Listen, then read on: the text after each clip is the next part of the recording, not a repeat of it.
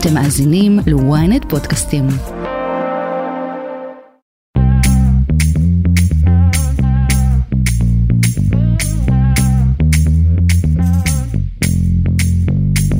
שלום לכם, שבוע טוב. אתם על כסף חדש, הפודקאסט הכלכלי היומי של ynet, יום ראשון, שישה באוגוסט. מה יש לנו עבורכם היום? נדבר על הקו האדום של הרכבת הקלה שסוף סוף יצא לדרך ביום שישי הבא, אבל יפסיק לפעול כמה שעות אחרי שייפתח. בגלל שכזכור הרכבת הקלה, כמו רוב התחבורה הציבורית בישראל, לא עובדת בשבת.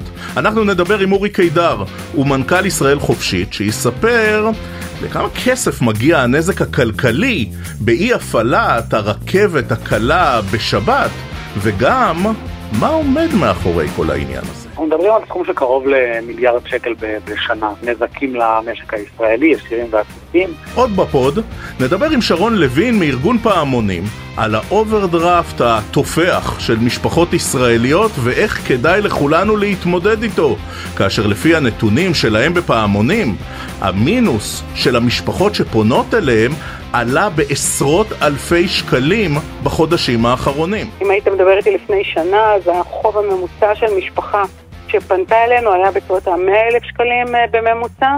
היום אנחנו מדברים על 150 אלף שקלים. בהמשך להוצאות ההולכות וגדלות בקיץ הזה, כתבתנו מירב קריסטל, היא תספר על המחירים של המזון, חטיפים ושתייה בבתי הקולנוע בישראל, שהגיעו באמת למספרים בלתי נתפסים. וגם, מה מותר לנו להביא על הקולנוע מהבית, ואז לא צריך לבקר את המזנון. אני רועי כץ, עורכת את הפוד היום שקד אילת. נדב ברכה הוא על הביצוע הטכני, כסף חדש, הפודקאסט הכלכלי היומי של ynet. הנה, אנחנו מתחילים. כסף חדש, אנחנו מתחילים עם הרכבת הקלה, התבשרנו שהקו האדום של הרכבת הקלה סוף סוף יצא לדרך היסטוריה ביום שישי בשבוע הבא. אבל הוא יצא להפסקה כמה שעות אחרי זה, כי כידוע הרכבת הקלה לא מתוכננת לפעול בשבת כמו הרוב המכריע של התחבורה הציבורית בישראל. אנחנו רוצים להבין את המשמעויות הכלכליות של ההחלטה הזאת. אומרים שלום למנכ"ל ישראל חופשית, שלום אורי קידר. אהלן רועי, שלום לכולם. אורי, יודעים, אה, יודעים משמעויות אה, כספיות אמיתיות? זאת אומרת, אה, מבוססות מחקר עדיין וכדומה, אבל, אבל כמה זה יעלה זה שהרכבת לא תפעל בשבת? תראה, אז אני אתחיל, נתחיל מהתשובה הקצרה לשאלתך, ויודעים, לצערי הרב, ואני אומר את זה לא בציניות, הסיבה שיודעים זה כי אנחנו הלכנו וחקרנו את הנושא, בעצם קיבלנו פה עזרה של אה, BDO שהובילו את המחקר הזה, הכלכלן הראשי שלהם, קיין הרצוג, היה בעצם האיש מקצוע שהוביל את המחקר, אה, אבל אני חושב שמעבר לשורות התחתונות אה, הכלכליות שתכף נדבר עליהן, העובדה העצובה באמת בעניין הזה זה שלא משרד האוצר ולא משרד התחבורה לא בדקו את הנושא במעלה הדרך. זאת אומרת, התקבלה פה אקסיומה שאגב עומדת בניגוד לעמדת רוב הציבור הישראלי וגם בניגוד לעמדת כל איש מקצוע או אשת מקצוע שעובדים באיזשהו קשר עם העולם בתחום אה, התשתיות, אה, וזה לקחת פרויקט שבתור מי שלא גר בגוש דן אני חווה רק חלק מהנזק ההיקפי שהוא גרם במשך השנים, ולהשבית אותו. עכשיו, אומרים, משביתים אותו רק ביום שבת, הרי אנחנו יודעים שזה לא רק ביום שבת, אנחנו רואים מה קורה ברכבת ישראל. היא ביום יפה ובהיר אולי עובדת ביום שישי. אה, ומתחילה לעבוד חזרה שעות אחרי שיוצאת אה, שבת, שבשעון קיץ למשל זה אומר שהיא כמעט לא רלוונטית בחלקים אה, גדולים של ה... של יום השבת. רגע אורי, תן לנו, תן לנו בכל זאת מהעבודה שאתם הזמנתם מחברת הייעוץ BDO, על איזה סכום אנחנו מדברים? אז אנחנו מדברים על סכום של קרוב למיליארד שקל בשנה, שבעצם נזקים למשק הישראלי, ישירים ועקיפים. אה, שנובעים אה, מכל מיני סעיפים, זה נובע קודם כל מתת ניצול של התשתיות, זאת אומרת, תשתיות אה, זה דבר שרצוי להשתמש בו, והציבור הישראלי השקיע את מיטב כספי המיסים שלו בפרויקט הזה, והמטרה של הפרויקט הוא שישתמשו בו. בשביל זה מקימים פרויקטים ציבוריים בישראל. מעבר לזה, וכתוצאה מהדבר הזה, בין היתר, השימוש עצמו ברכבת יעלה יותר, וזה אגב עוד לפני ששמענו שמירי רגב גם מציעה שנושא הרכבת יסבסדו משתמשי תחבורה ציבורית בערים אחרות, בלי להיכנס לקבוצות ספציפיות שצוינו באופן מפורש.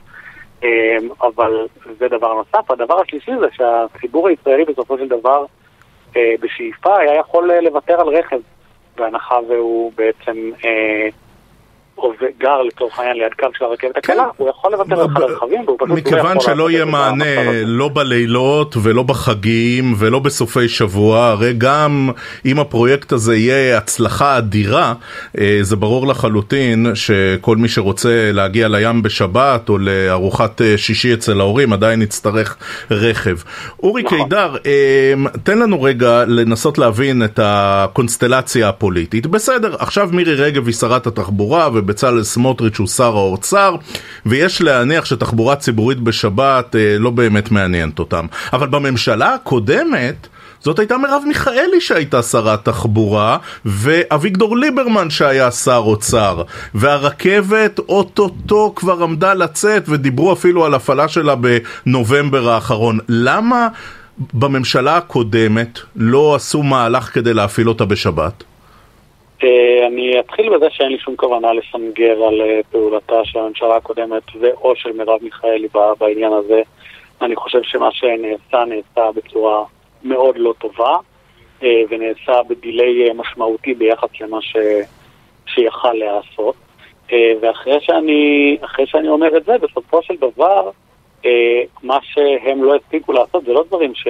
שאי אפשר לעשות, אבל אני גם רוצה רגע להגיד משהו דווקא בהיבט הפוזיטיבי, ושוב, אחרי שאמרתי אה, בצורה מאוד מפורשת, אני חושב שהפעולות של מרב מיכאלי בהקשר הזה היו, אה, אני חושב שאם לקרוא להם לוקות בחסר זאת תהיה מחמאה משמעותית. אה, ו, ואני כן רוצה להגיד שמה שאנחנו מבינים, אה, וזה דבר שגם עליו חשוב לשים עין, זה שיש מכרזים לעוד קווים של הרכבת, ובהם אני אומר, בהחלט אנחנו מתכוונים לפעול כדי שלכל הפחות תהיה בהם אפשרות של ממשלת ישראל הבאה, כי בזו כנראה אין לנו שום תקווה, להפעיל את הקווים האלה בשבת. זאת אומרת, העובדה שבישראל בכלל, ופה אני חושב שצריך להגיד את האמת, גם הפעולות של הדרגים המקצועיים הן בעייתיות מאוד, לא נכנס למכרז מראש התניה של מה קורה אם ביום אחד מדינת ישראל תחליט לחבור, אה, זה אפילו לא לעולם המערבי, זה לכל העולם בעצם, ולהפעיל את התחבורה הציבורית שלה במשך שבעה ימים בשבוע, היא כרגע אפילו לא מכינה לעצמה את התשתית המשפטית והחוזית מול המפעילים, וזו בעיה חמורה שנאלץ לטפל בה כבר לקווים הבאים. בואו נתרכז רגע בקו האדום. מהרגע שהוא יצא סוף סוף לדרך ביום שישי הבא, לפי מה שאתה אומר זה בכלל לא רוורסבילי. לעולם הקו האדום של הרכבת הקלה לא יפעל בשבת, מפני שמלכתחילה אה, אין שם את התשתית המשפטית, האופרטיבית, החוזית לדבר אני, כזה. אני אגיד ככה, קודם כל זה יהיה יותר קשה, אני לא חושב שזה לא רוורסבילי, אני חושב שבסופו של דבר יש פה שני צדדים להסכם, יש מדינת ישראל ויש את, ה, את הזכיין שמפעיל את הרכבת מטעם נטע בעצם, שהיא החברה הממשלתית ש, שהיא מנהלת את הפרויקט. יצטרכו לנהל משא ומתן ולמצוא את הדרך שבה זה יעשה, ואני אגלה לך סוד, אני בטוח שזה יקרה. זה לא שאלה של אם, זה שאלה של מתי. ואחרי שאני אומר את זה, זה בהחלט אה, אה, פצצה שמוטמנת במכרז, שאין שום סיבה שהיא תהיה קיימת. זאת אומרת, האופרציה של הפלת רכבת קלה במשך שבעה ימים בשבוע היא אופרציה שנהוגה בכל העולם, כולו. אין מדינה אחת שמתנהגת בצורה שבה אנחנו מתנהגים היום. וגם אנחנו לא נהיה ככה לנצח. זאת אומרת, אני חושב שכל מיני אנשים שחושבים שהם לנצח יוכלו למנוע מהציבור הישראלי ליהנות מתחבורה ציבורית בשבת, הם לא מבינים לאן המדינה הזאת הולכת. ובהקשר הזה, אגב, אני חושב שגם הממשלה הנוכחית... לא יודע, אני רוצה להגיד שבינתיים זה מצליח להם. בינתיים זה מצליח להם מצד אחד. מצד שני, אם תסתכל היום, למשל על פרויקט כמו נעים בסופה, שנכון, הוא מופעל על ידי עיריות וכן הלאה וכן הלאה, אבל כבר יש יותר ממיליון וחצי ישראלים שגרים בערים שחברות בפרויקט. אה, וזה חסר תקדים, וזה השתנה כהרף עין במונחים היסטוריים. אנחנו מדברים על פרויקט שהתחיל לפני מספר חד ספרתי נמוך של שנים. אין פה, המגמה בהקשר הזה, ואגב, רואים את זה כן. גם בדעת הקהל הישראלית, היא מאוד מאוד ברורה. אז אה, גם אורי, תן לי להכניס עוד. אה, עוד נושא אחד לשיחה שלנו. אתם. אה, בישראל חופשית, אתם ארגון שעושה לובי להרבה מאוד נושאים, בכלל זה גם תחבורה ציבורית בשבת. בממשלה הנוכחית, אתם מצליחים לייצר איזה קשר עם מישהו?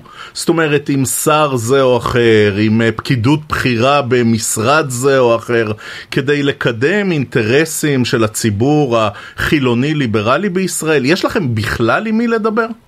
אז יש לנו עם מי לדבר בעיקר בדרגים המקצועיים, אני ברשותך אמנע מלנקוב בפרטים מזהים כדי שלאנשים האלה עדיין תהיה עבודה גם בפעם הבאה. כדי שלא יבולע להם, אתה אומר. כן, כי גם את ההתנכלויות שעוברים אה, בחירות ובכירים במגזר הציבורי, אנחנו נחשפים אליהם בקצב מאוד מאוד גבוה. אה, ולהגיד אה, בהקשר הזה שאני חושב שחלקם הגדול אה, גם מבין וגם מבועת מהפעולות של, השרים שתחתם הם פועלים. אני גם אציין בהקשר הזה שישראל חופשית יחד עם השותפים שלנו בתנועה לחופש המידע הקמנו תיבה בטוחה שהמטרה שלה היא לאפשר לבחירות ובכירים במגזר הציבורי להעביר חומרים לציבור אה, שחשוב שהוא יכיר ואפשר אה, למצוא את זה בגוגל, זה אמצעי אה, טכנולוגי אה, שעמלנו עליו קשות כאמור יחד עם התנועה לחופש המידע אה, ובסופו של דבר אני חושב שמהשרים בממשלה הזאת אה, שום דבר טוב כבר לא, כבר לא יצא. אה, אבל אני כן חושב שהציבור למד ומבין על בשרו גם בהיבט הזה כמה אה, הכפייה הדתית שהממשלה הזאת היא באמת אה, מובילת הדגל שלה, אה, היא מסוכנת לחיים שלנו, כמה היא משפיעה על החיים שלנו, גם באספקטים כן. חומריים כמו תחבורה ציבורית וגם בהרבה דברים אחרים, ואני סומך מאוד על הציבור שלא ייתן לזה לקרות לנו שוב. מילה אחרונה, בעוד פחות משלושה חודשים, בחירות ברשויות המקומיות. אה, עד כמה ישראל חופשית מושקעת בבחירות בשלטון המוניציפלי? הרבה מאוד החלטות, אתה הזכרת בין היתר את התחבורה הציבורית בשבת בגוש דן, אבל הרבה מאוד החלטות במרחב העירוני ובמה שקורה לידינו בבית, אה, זה החלטות של שלטון מקומי. ושם כן אפשר לייצר סדר יום. אנחנו רואים חלק מראשי הרשויות, שוב, בעיקר בגוש דן, אבל לא רק, אה, עם לא מעט הצלחות. עד כמה אתם מושקעים בבחירות הקרובות? אנחנו מושקעים מאוד בזה שהציבור הישראלי ידע בדיוק במי הוא יכול ולא יכול לבחור בבחירות המקומיות, אם הוא רוצה לקדם את הערכים שחשובים לו, וגם בדיוק את הנקודות שציינת, מה בעצם אה, יכול ולא יכול להתקדם דרך, ה, אה, דרך השלטון המקומי. ישראל חופשית כבר ב-2018 השיקה פרויקט שנקרא מדד החופש העירוני, שבעצם מודד את הרשויות המקומיות לפי הפעולות שלהן בפועל, לא הצהרות ולא רעיונות ולא תפיסות עולם, אלא מה הן מה הן עושות בסופו של דבר במסגרת העירייה. ובהקשר הזה אה, אנחנו נעשה את זה ביתר שאת לקראת הבחירות המקומיות, כי המטרה שלנו היא בסופו של דבר שכל אזרחית ואזרח קודם כל ילכו להצביע בבחירות המקומיות, אבל מעבר לזה ידעו מה ההבדל בין המתמודדות והמתמודדים שצצים להם עכשיו על אה, שלטי חוצות אה, כפטריות אחרי הגשם, וכמו שאנחנו יודעים גשם עוד לא היה השנה. והדבר הזה בסופו של דבר, אני מסכים איתך מאוד שהוא הוא נקודה קריטית ביכולת של אנשים להשפיע על אה, חלקת האלוהים הקטנה או לא כל כך קטנה שלהם, תלוי באיזה רשות הם גרים, אה, ולשמור שבעצם הממשלה יהיה לה לכל הפחות איזשהו גורם מאזן ברמת העירייה, שימנע את ההשפעות הרעות שלה ככל הניתן, אה, וגם יטייב דברים כמו תחבורה ציבורית למשל, שעיריות כבר לגמרי הוכיחו לנו שהן יודעות לעשות לבד. אורי קידר, מנכ"ל ישראל חופשית, תודה רבה על השיחה אורי. תודה רבה רועי. כסף חדש. כסף חדש, אנחנו ממשיכים. נתונים חדשים שפרסם בנק ישראל ממש בשבוע שעבר מעידים על הקושי הכלכלי של משקי בית כאן בישראל לסגור את החודש. אה, בין השאר פורסם שההחזר החודשי בסך ההלוואות למשקי בית שנטלו משכנתה ב-2021 זינק בממוצע ביותר מ-1,400 שקלים מאז החלו העלאות הריבית הרצופות של בנק ישראל באפריל 2022 אה, ו... זה לא מפתיע, יש פה אה, אירוע מז'ורי של יוקר מחיה, אה, גם בארגון פעמונים מזהים שממוצע האוברדרפט של משפחות שפונות אליהם לעזרה גדל מאוד בתקופה האחרונה. אנחנו אומרים שלום למנהלת תחום ההסברה בארגון פעמונים, שלום שרון לוין. שלום, שלום. מילה קצרה על הארגון שלכם בבקשה. אז דבר ראשון, אנחנו עמותה, ארגון מתנדבים שמתקיים מתרומות.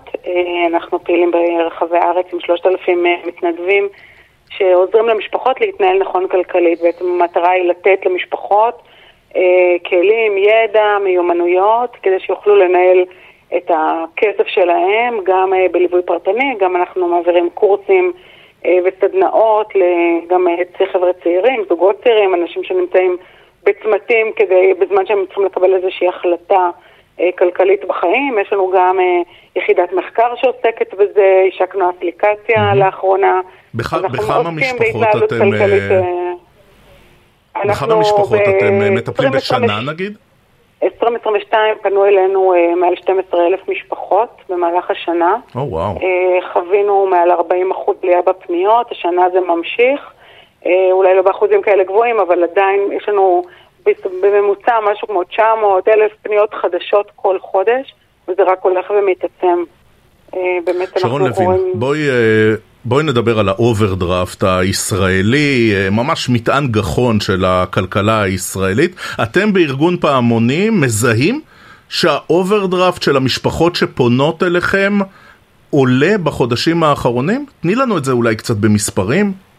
אז אה, באופן כללי אני אגיד שהחובות של המשפחות, שכולל גם את האוברדרפט, גדל וגדל באופן מאוד משמעותי. אם היית מדבר איתי לפני שנה, אז החוב הממוצע של משפחה שפנתה אלינו היה בסביבות ה-100 אלף שקלים uh, בממוצע. היום אנחנו מדברים על 150 אלף שקלים לכל משפחה בממוצע. זאת אומרת, גם uh, משפחות בפריפריה, גם משפחות במרכז, ואנשים לוקחים על הלוואה להלוואה כדי לנסות לסגור את המינוס, ו... ממשיכים לא להתנהל אה, נכון, או, או בעצם יש להם איזה שהם אה, קשיים לעמוד בכל ההוצאות בגלל עליית המחירים. וזה בסביבת ריבית על המינוס של 12 אחוזים, כן? נכון, נכון, ריביות מאוד מאוד גבוהות. וברגע שגם הן אה, לא, לא מצליחות אה, לעמוד בזה, הם גם לוקחים הלוואות מחברות אשראי וממקורות אחרים. באמת נכנסים לאיזשהו סחרור חובות מאוד מאוד גדול. זאת אומרת, קושי מאוד גדול שאנחנו פוגשים. גם אם זה לא אה, אמפירי ומדויק, תנסי לתאר לנו אה, מי המשפחות שפונות אליכם. ההורים עובדים? הם לא עובדים, באיזה סוג של עבודה, כי הרבה פעמים את יודעת, יש כזה סטריאוטיפים של אה, משפחות ישראליות שנכנסות לחובות. אז אה, באמת פונות אלינו גם משפחות אה, עם הכנסות אה, יחסית נמוכות, אבל גם משפחות ממעמד הביניים, ובאמת בשנה וחצי האחרונות אנחנו רואים יותר משפחות ממעמד הביניים שפונות, מכל קצות הקשת, מכל המגזרים, מכל סוגי האוכלוסייה, אה, ובאמת כולם, אה, כולם מתקשים מאוד, אז בוודאי זה, זה אנשים שהם, רוב האנשים אה, הם עובדים, יש משפחות שאחד מבני הזוג, אם זה משפחה וזוג אחד לא עובד, ואנחנו גם מנסים הרבה פעמים לעזור גם בהגדלת הכנסה, לא רק לראות איך, איך אפשר להתייעל בתקציב, אבל בהחלט זה אנשים נורמטיביים אה, שפשוט נקלעים אה, להחזר חודשי שגדל מאוד מאוד משמעותית בגלל עליית הריבית, גם בהחזרי המשכנתאות וגם בהחזר ההלוואות שהם כבר לקחו קודם ופתאום החזר, ההחזר החודשי עלה והם לא, לא מצליחים לעמוד בזה.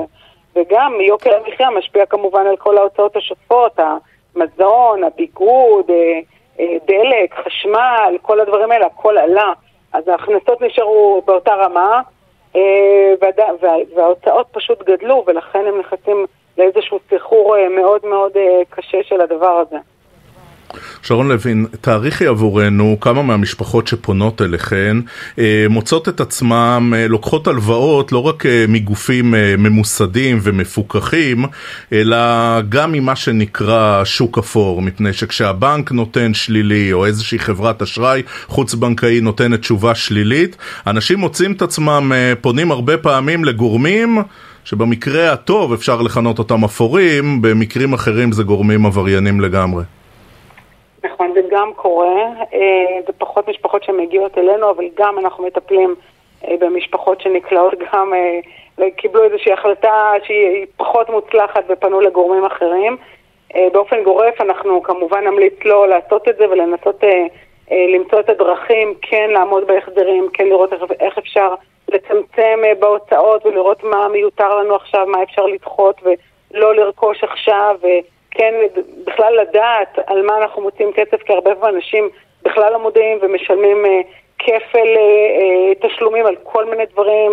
הקלאסי ביותר זה הרבה פעמים כפל ביטוחים או מנויים שאנחנו משלמים עליהם למרות שאנחנו לא מנצלים אותם כמו חדרי כושר או דברים מהסוג הזה, ואנחנו כן מאוד ממליצים לנסות למצוא חלופות שהן זולות יותר כדי כן, שכן יהיה אפשר לעמוד בהוצאות, אבל גם ממחקר שעשינו בפברואר, בכנס שאנחנו אה, פרסמנו, אנחנו מפרסמים אחת לשנה את מדד פעמונים, שבעצם זה איזשהו ציון שאנחנו נותנים למשפחות בישראל בין 1 ל-100 על החוסן הכלכלי של המשפחות. השנה הציון היה 65, אז זה לא, לא ציון גבוה במיוחד.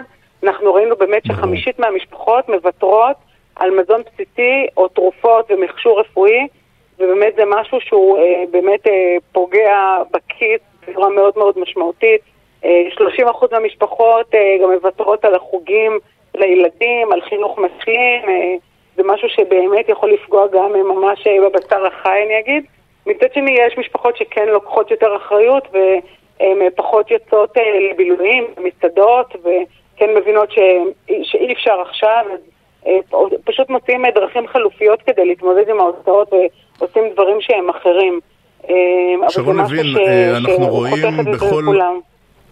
אנחנו רואים אה, בכל אה, רבעון בשנה האחרונה את רווחי הבנקים. כשאתם אה, ניגשים לבנקים או שולחים את מי שפונה לפעמונים לנהל משא ומתן, עד כמה הבנקים קשובים למצב, מוכנים לפרוס חובות, גם חוב אוברדרפט מאוד מאוד כבד, עד כמה יש נכונות מצד הבנקים הגדולים לזהות את המצב ולפרוס את החובות האלה למשפחות שבסופו של דבר הן משפחות נורמטיביות?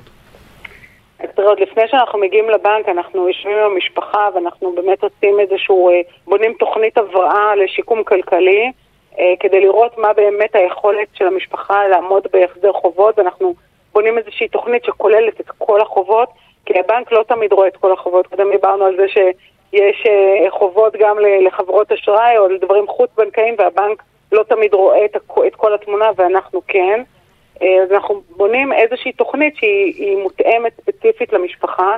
כשאנחנו מגיעים לבנק אז אנחנו באים אה, אה, למשא ומתן, שהוא צריך, הוא משא ומתן אה, הרבה פעמים קשוח. יש פעמים שאנחנו, אה, ברוב המקרים אנחנו מצליחים להגיע אה, לאיזשהו משא ומתן שהמשפחה כן תוכל לעמוד אה, בהחזרים, ושוב, זה מאוד מאוד תלוי אבל ברקע שאיתו מגיעה המשפחה, דירוג האשראי וכל התנאים שמסביב. אה, אתם יודעים לזהות באיזה... אה, אתם, מכיוון שאתם מטפלים בכל כך הרבה מקרים, אתם יודעים לזהות באיזה בנק בישראל יותר טולרנטים, יותר מתחשבים? אה, זה מאוד תלוי לקוח, אני אגיד, ומאוד תלוי בנק, ולפעמים אפילו מאוד תלוי סניף, אבל בהחלט יש, יש הרבה פעמים כוונות טובות, ובאמת מנסים לעזור. יש פעמים שפחות, יש פעמים שיותר אנחנו מצליחים. אה, זה מאוד מאוד משתנה, אבל אנחנו באמת אה, אה, הרבה פעמים גם רואים שהמשפחות באמת משתדלות לעשות את כל מה שניתן כדי להגיע למשא ומתן באיזושהי עמדה אבל את אומרת אפילו זה יכול להיות, זה יכולה להיות החלטה של מנהל סניף, זאת אומרת זה יכול להיות אותו בנק אבל אה, בסניף שונה אצל מנהל או אצל מנהלת שונה, ההחלטה תהיה שונה, ממש ברמה הזו. תלוי, זה תלוי ב, ברקע שאיתו המשפחה מגיעה וההיסטוריה הבנקאית שלו כמובן, וכמובן יש רגולציה ויש תנאים שהבנק גם כן חייב לעמוד בהם, אה, ואנחנו כמובן מנסים לעמוד בכל התנאים, ומה שחשוב לנו שהב, כשהבנק בעצם יבוא ויציע את התוכנית, אה, הם צריכים יותר להסביר ולפרט ולפשט את המונחים המאוד מאוד מקצועיים שאיתם הרבה פעמים הפקידים מדברים מול הלקוח, ואנחנו, זה, זה משהו שאנחנו כן אה, יוצאים בקריאה כן. לבנקים, שיהיה מאוד חשוב להסביר לאנשים, לא, לא מספיק לדעת מה הריבית, ואנחנו יודעים שהריביות הן מאוד גבוהות, אבל מה זה אומר בפועל? מה זה אומר בהחזר החודשי ובכמה יעלה לי ההחזר אם אני עושה את התנאים האלה והאלה. וזה משהו שהוא כן מאוד לוין, מאוד חשוב. אה... לא, לא נשחרר אותך אה, לפני שתתני לנו כמה טיפים. מה אתם ממליצים למשפחות אה, בישראל? אנחנו באוגוסט, אה, צריך להעסיק את הילדים, יש חופש גדול, חופש גדול זה הרבה כסף, יש לפעמים גם איזה ציפייה לחופשה, המצב הכלכלי ידוע. תני לנו שניים שלושה טיפים מרכזיים בבקשה. דבר ראשון, זה שם המשחק פה הוא תכנון. אה, אנחנו צריכים אה, לדעת, גם לדעת, כמו שאמרתי, על מה אנחנו מוציאים כסף, ממש אה, לנסות לפרוט את זה כמה שיותר ברזולוציה נמוכה ולהבין באמת באמת על מה אנחנו מוציאים ולתכנן, להבין שאנחנו עכשיו בתקופה שהיא תקופה יותר מאתגרת, אנחנו באמת באוגוסט, בחופש גדול, אבל תכף חוזרים לשנת לימודים ויש הוצאות על חזרה לבית הספר למי מאיתנו שיש ילדים במערכת החינוך. אה, ומיד אחרי זה יש תקופה של חגים שגם לזה יש הרבה מאוד הוצאות, אם זה במזון, בבגדים, ואירוח, וטיולים שוב בחול המועד סוכות, אז צריך לנסות לתכנן את התקופה הקרובה לפי היכולת הכלכלית שלי, וזה משהו שהוא אה, מאוד מאוד משמעותי, כי ברגע שאנחנו אה, יודעים עד כמה שניתן את ההוצאות הצפויות, זה מוריד מהלחץ ואנחנו יודעים לקראת מה אנחנו הולכים ויכולים לתקצב את זה ולהתנהל לפי זה. ואם יש איזושהי חריגה ואנחנו מוצאים יותר, אז אה. חודש אחרי זה אנחנו נדע שאנחנו צריכים להתאזן וככה לחזור לתקציב שבנינו. אז זה משהו שהוא, אה, זה שני דברים שהם מאוד חשובים. ועוד טיפ שאני כן אגיד, דווקא באוגוסט ולהורים, זה לשתף את הילדים. זאת אומרת, זו הזדמנות מצוינת לחינוך פיננסי. יש לנו גם הדרכות שאנחנו עושים בתוך בתי ספר ש... מוכרות במערכת גפן ומנהלי בית הספר יכולים להזמין מאיתנו הדרכות על חינוך פיננסי כדי לתת לילדים כן. את הכלים. ואנחנו בבית כהורים, זה ממש הזדמנות נפלאה לתת לילד תקציב, עם זה אתה יוצא לבילוי. אה, וזה הסכום שיש לך, וממש להשתמש במילים האלה כדי אה, שהם ידעו להתנהל ולהתנסות עם הכסף כמה שיותר כבר מגיל צעיר. ועם העצה המצוינת הזו אנחנו נסיים. שרון לוין, מנהלת תחום הסברה בארגון פעמונים, תודה גברתי, תודה על השיחה. תודה, אני אפנה גם לאתר, יש לנו באמת הרבה מאוד כלים ומאמרים גם בנושאים האלה, אז מוזמנים להיכנס ולקרוא ולחוות. חפשו, חפשו פעמונים חפשו. בגוגל. תודה שרון לוין, תודה. תודה רבה. כסף חדש כסף חדש מנושא לנושא באותו נושא, בהמשך להוצאות הכבדות של חודש אוגוסט ובכלל בחיי היומיום שלנו כאן בישראל, מה קורה עם המחירים של המזון בבתי הקולנוע? נכון, מזמן התרגלנו לשלם על פופקורן ושתייה יותר ממה שלפעמים אנחנו משלמים על כרטיס לסרט, אבל uh, יש בין uh, קוראי ynet uh, מי שהסב את תשומת ליבנו למחירים חריגים במיוחד, אומרים שלום לכתבת הצרכנות שלנו, שלום מירב קריסטל. היי, שלום שלום. טוב, אז, אז מה קורה עם המחירים המטורפים? את יודעת, בן אדם רוצה ללכת, אה, ברבי, אופנהיימר, אה, לעיתים של הקיץ, זה נורא נורא יקר וזה כל הזמן עולה. נכון, גם הכרטיסים עצמם יקרים, ובל נשכח את ההזמנה דרך האינטרנט שעוד מוסיפה לך כסף, אה, בטח ללעיתים שאתה רוצה לשמור מקום, אבל אה, בכרטיסים יש כל מיני מבצעים, נכון? כולנו מכירים את האחד פלוס אחד של הכרטיסי אשראי, יש גם כל, נכון. כל מיני מועדוני לקוחות, מחבר ועד הסתדרות זאת ואחרת, והייטק זון וכל מיני. אז יש כל מיני הנחות שאפשר לקבל בכרטיסים. אה, יש גם, למשל, אם אתה הולך לסרטי ילדים, שזה גם משהו חזק מאוד עכשיו, אז בתור הורה אתה יכול לקבל גם איזושהי הנחה, לקבל את הכרטיס לדעתי בעשרה שקלים פחות, או משהו בסביבות 30 פלוס ולא ה-40 פלוס. אה, אז אלה ההנחות על הכרטיסים, אבל כשמדובר במזנון, זה כאן אתה, יש מלכודת. נכון שיש דילים. אם אתה מסתכל טוב, אתה רואה כזה למעלה, מעל המוכר, כל מיני דילים כאלה. אם אתה קונה שתייה ופופקורן באיזה קומבינציה, אתה, אתה משלם יותר נמוך. אבל בדרך כלל אלה דילים שהם לא כל כך משתלמים, כי זה מנות ענקיות, ולפעמים אתה מגיע עם ילד. ובאמת הגולש הזה בוויינט שלח לנו תמונה של אה, חטיף קליק, שוקולד, שעולה באחת הרשתות, אותו ביקשנו תגובה, אז אה, לא נגיד את שמה כרגע, אבל עולה אה, כמה זה היה שם? 14 שקלים, 15 שקלים, שברשתות oh, אחרות הוא עולה... עכשיו, זה, זה חטיף קטן שנמכר אצל רמי לוי כן, ב-4.90, כן. 4 שקלים ו-90 אגורות רמי לוי, ובנגיד MPM וכל מיני מקומות יותר יקרים, 6 שקלים ו-90 אגורות, אוקיי? אז בוא נוסיף לזה כזה את העלות של הקולנוע, שם הכל יותר יקר, עדיין לא מגיעים ל-14 שקלים ברשתות המתחרות מוכרים את זה ב-12 שקלים, ברשת אחת אפילו יש, רשת קולנוע, יש 2 ב-15 שקלים, אז זה בערך כפול מה... זאת אומרת, ברשת האם מוכרים כפול מהמחיר הזה, צריך מאוד להיזהר. אני מציעה, אמ, פופקורן אין מה לעשות, ילדים אוהבים, אפשר להביא מהבית. אבל אה, אפשר, אם אתה זוכר, רגע, רגע, רגע, זה, דבר שהרבה פעמים אה, חלק אה, מהישראלים שוכחים, אני בטוח אפילו חלק מהמאזינים שלנו. יש את חוק הפופקורן, יש דברים שמותר להביא מהבית, נכון? כל מה שנמכר במזנון אפשר להביא מהבית. אי אפשר להביא מהבית נגיד המבורגר, או פתאום חומוס, או לא יודעת מה, קוסקוס ו... אתה יודע, משהו כן. שמכינים לארוחת צהריים. אבל כן אפשר להביא כל מה שנמכר ב... כן, זה בדיוק, אז... אה, אבל אה, יש גם בקולנוע כל מיני, שוב, יש מבצעים, בעיניי הם לא משתלמים לרוב. כן, יש משהו משתלם, שלפעמים יש גודל ילדים, צריך כדאי לשאול, שעולה עשרה שקלים. מניסיוני ילדים אוהבים גודל יותר גדול, אבל אני חושבת שהם יסתפקו בזה וזה נחמד, אם לא בא לכם להכין בבית. ואפשר להכין בקלות פופקורן בבית, במיקרוגל, ולהביא את זה לקולנוע בכיף, ושתייה בטח שאפשר להביא מים ולא חייבים את השתייה הממותקת של הקולנוע, שהיא הרבה פעמים מאוד יקרה. אמ, אבל, אבל זה מפתה, אין מה להגיד, המזנון הוא מאוד מפתה והמחירים הם אסטרונומיים. הבחור הזה שלח לנו גם איזשהו חטיף אה, צ'יפס כזה שעולה 30 ומשהו שקל. אני חושבת שזה צ'יפס מאוד מסוים שנמכר בדרך כלל גם במחירים האלה גם בחוץ. הוא, הוא, הוא לא הטפצ'יפס או הצ'יטוס או כל החטיפים האלה הרגילים, אבל עדיין, גם אלה שאמרתי כרגע, ימכרו באמת בהרבה יותר יקר מאשר אם תקנה בסופר ופשוט תביא לקולנוע. אז מה שאני מציעה זה לזכור את זה, ופשוט להביא משהו מהבית, אפילו לאכול לפני, זה גם, אגב, טיפ חשוב. אם ילד או אם אתה אוכל לפני, יכול להיות שלא יהיה לך תיאבון לשטויות של הקולנוע, זה גם פתרון.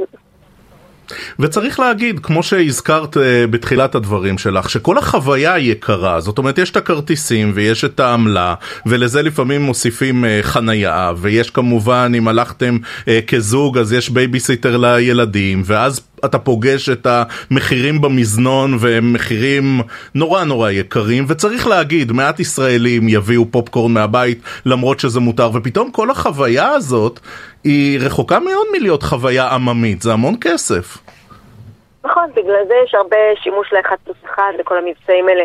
אתה יכול לראות שבחברות האשראי המלאי של, הקר... של הכרטיסים האלה שבמסגרת מבצע אחד פלוס אחד נגמר די מהר. זאת אומרת יש לזה ביקוש גדול מכיוון שהמחירים כל כך קבועים, אני אגב לא מבינה למה זה לא המחיר הקבוע, כי זה בעצם סוג של מבצע קבוע, כמובן יש לזה טריק, שהוא לא יהיה, ש, שלא, כדי שלא יענישו אותם, כי על פי חוק אסור לעשות מבצע קבוע, אבל זה די מבצע קבוע.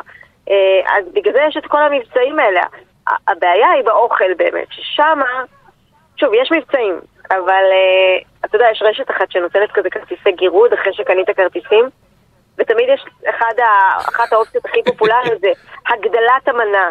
אבל לא את זה אני רוצה, תיתנו לי איזה מנה בחינם, או מנה לא בחינם, אלא כמו, כמו שאמרתי, מנת ילדים בעשרה שקלים, זה נחמד מאוד וזה בסדר, זה לא חובה, אבל אם אתה קונה אתה לא מרגיש שנשחטת. באמת, יש, אתה יודע, אתה יכול לצאת עם 50 שקל על אוכל לבן אדם, בקולנוע, וזה לא אוכל בקלות. מזין, זה לא אוכל. מניסיון, בקלות. כן. כן. אה, מירב קריסטל, תודה, תודה רבה על השיחה. תודה. תודה.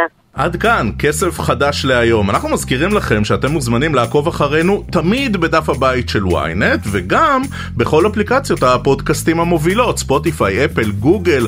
אתם פשוט כותבים כסף חדש בשורת החיפוש. כדאי גם ללחוץ עוקב, וככה תקבלו התראה על כל pod חדש שעולה. בכל יום, כן? תודה לשקד אילת על העריכה, לנדב ברכה על הביצוע הטכני. אני רועי כץ, מחר יהיה איתכם צחי שדה מאחורי המיקרופון, עם החדשות הכלכליות המעניינות ביותר ועוד הרבה מאוד דברים שמשפיעים על הכיס של כולנו, ועד אז, שיהיה לכם המון המון כסף חדש.